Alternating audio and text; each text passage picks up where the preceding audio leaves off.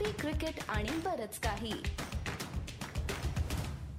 नमस्कार. Coffee cricket आणि बरंच काही मध्ये मी अमोल कराडकर तुम्हा सर्वांचं पुन्हा एकदा स्वागत करतो. मंडळी मैदान तेच नरेंद्र मोदी स्टेडियम. वेळही तीच संध्याकाळी सातची परंतु रात्रीचे साडेदहा वाजेपर्यंत दोन दिवसात सामन्याचं चित्र किती पालटतं हे आपल्याला दुसऱ्या टी ट्वेंटी सामन्यात बघायला मिळालं. पहिल्या टी ट्व टी ट्वेंटी सामन्यामधील दारुण पराभवाचा वचपा भारताने अत्यंत स्टाईलमध्ये काढला आणि इंग्लंडचा लिलया फडशा पाडला. कुठल्याच बाबतीत फिल्डिंग असो बॅटिंग असो अथवा बॉलिंग असो इंग्लंडला वरचष्मा दाखवता आला नाही. याची बरीच कारणं आहेत. त्याची कारणं मी मीमांसा करायचा थोडा प्रयत्न करतो छोटासा.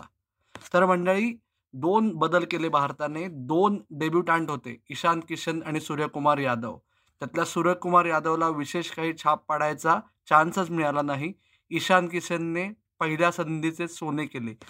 ईशान किशनकडे आपण येऊच पण त्याच्या आधी आपण पहिल्या इनिंग्सबद्दल बोलू की जिथे भारताने इंग्लंडला एकशे चौसष्ट रनवर रोखण्यात यश मिळवलं.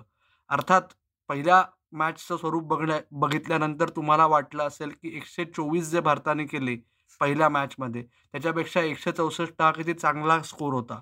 तर मंडळी पिचचं स्वरूप थोडं बदललेलं होतं. हे तेच पिच नव्हतं जे पहिल्या मॅचसाठी वापरलं गेलं होतं.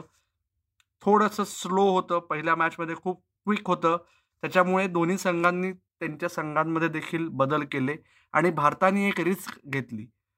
पाचच स्पेशलिस्ट बॉलर हार्दिक पंड्या हा ऑलराऊंडर पकडून पाचच बॉलर्स भारताने खेळवले. अक्षर पटेलला बाहेर ठेवलं आणि भारताच्या गोलंदाजांनी हा निर्णय सार्थ ठरवला.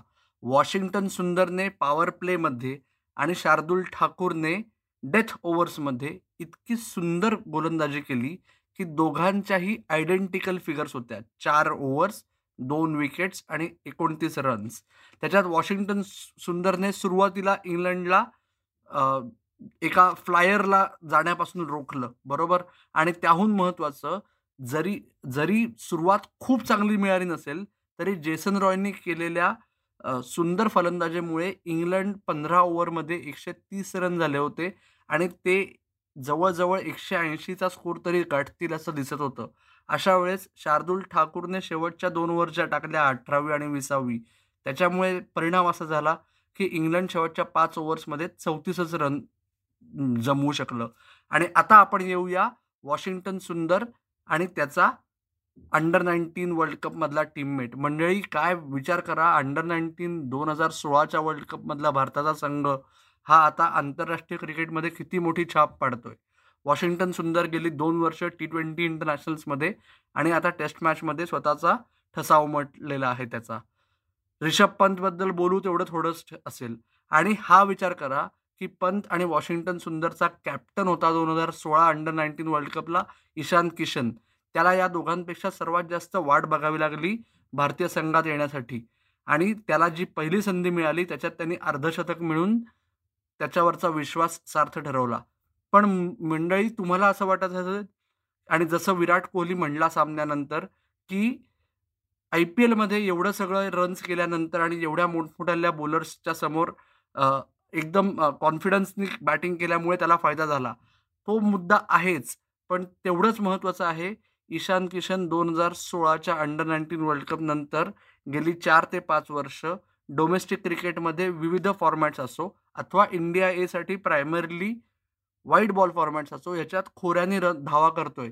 त्याच्यामुळे परत एकदा भारताची ती जी इंडिया एची जी फळी आहे आणि एक आहे एक कोच जो आधी कॅप्टनसुद्धा होता बरोबर? राहुल द्रविड नावाची जी व्यक्ती आहे त्यांचं कॉन्ट्रीब्युशन पुन्हा एकदा अथोरे अधोरेखित होत आहे ती जी फीडर सिस्टीम तयार केलेली आहे की अंडर नाईन्टीन असो डोमेस्टिक क्रिकेट असो त्याच्यानंतर आंतरराष्ट्रीय क्रिकेटसाठी तयार होण्यासाठी मधला जो एक त्यांनी इंडिया एवर लक्ष देणारा एक ग्रुप केंद्रित केला आहे त्याचं लक्ष इतकं चांगल्या पद्धतीने त्या सगळ्या मुलांवर लक्ष दिलं जात आहे त्याचं अजून एक उदाहरण आलेलं आहे ईशान किशन. आणि ईशान किशननी लेफ्ट राईट ओपनिंग कॉम्बिनेशनचा प्रश्न सोडवलाच. त्याचबरोबर जवळजवळ हे निश्चित केलं आहे की उर्वरित सिरीजमध्ये शिखर धवनला संधी मिळणं फार अवघड आहे. पण मग आता पुढचा मोठा प्रश्न उपस्थित झाला आहे की तिसऱ्या सामन्यात जेव्हा रोहित शर्मा परत येण्याची दाट शक्यता आहे तेव्हा नक्की ओपन कोण करणार? तर आत्ता तरी असं वाटतंय की रोहित शर्मा आणि ईशान किशन हे दोन मुंबई इंडियन्सचे टीममेट्स ओपन करतील. मग के एल राहुल कुठे बॅटिंग करणार? हा पुढचा भेडसावणारा प्रश्न आहे. कारण काय विराट कोहली तर तीन नंबरला हालू शकणार नाही. रिषभ पण चार नंबर दोन्ही मॅचेसमध्ये खेळला तो तसाच राहू शकतो. मग जर के एल राहुल फिनिशर म्हणून वापरायचा असेल तर सूर्या यादवचं काय होणार? कारण काय हार्दिक पंड्या आहेच. पण या सगळ्या प्रश्नांची उत्तरं तुम्हाला तिसऱ्या टी ट्वेंटी सामन्यात मिळतीलच आणि त्याच्यानंतर त्याचं विश्लेषण करण्यासाठी मी किंवा गौरव जोशी पुन्हा एकदा कॉफी क्रिकेट आणि बरंच काहीमध्ये तुमच्याशी गप्पा मारायला येऊ. तोपर्यंत ऐकत राहा आपलं यूट्यूब चॅनलही बघत राहा. तुमचा अभिप्राय फेसबुक ट्विटर किंवा इंस्टाग्राम पेजेसवर सी सी बी की मराठी या पत्त्यावर नोंदवत राहा आणि आमची वाट बघत राहा. धन्यवाद.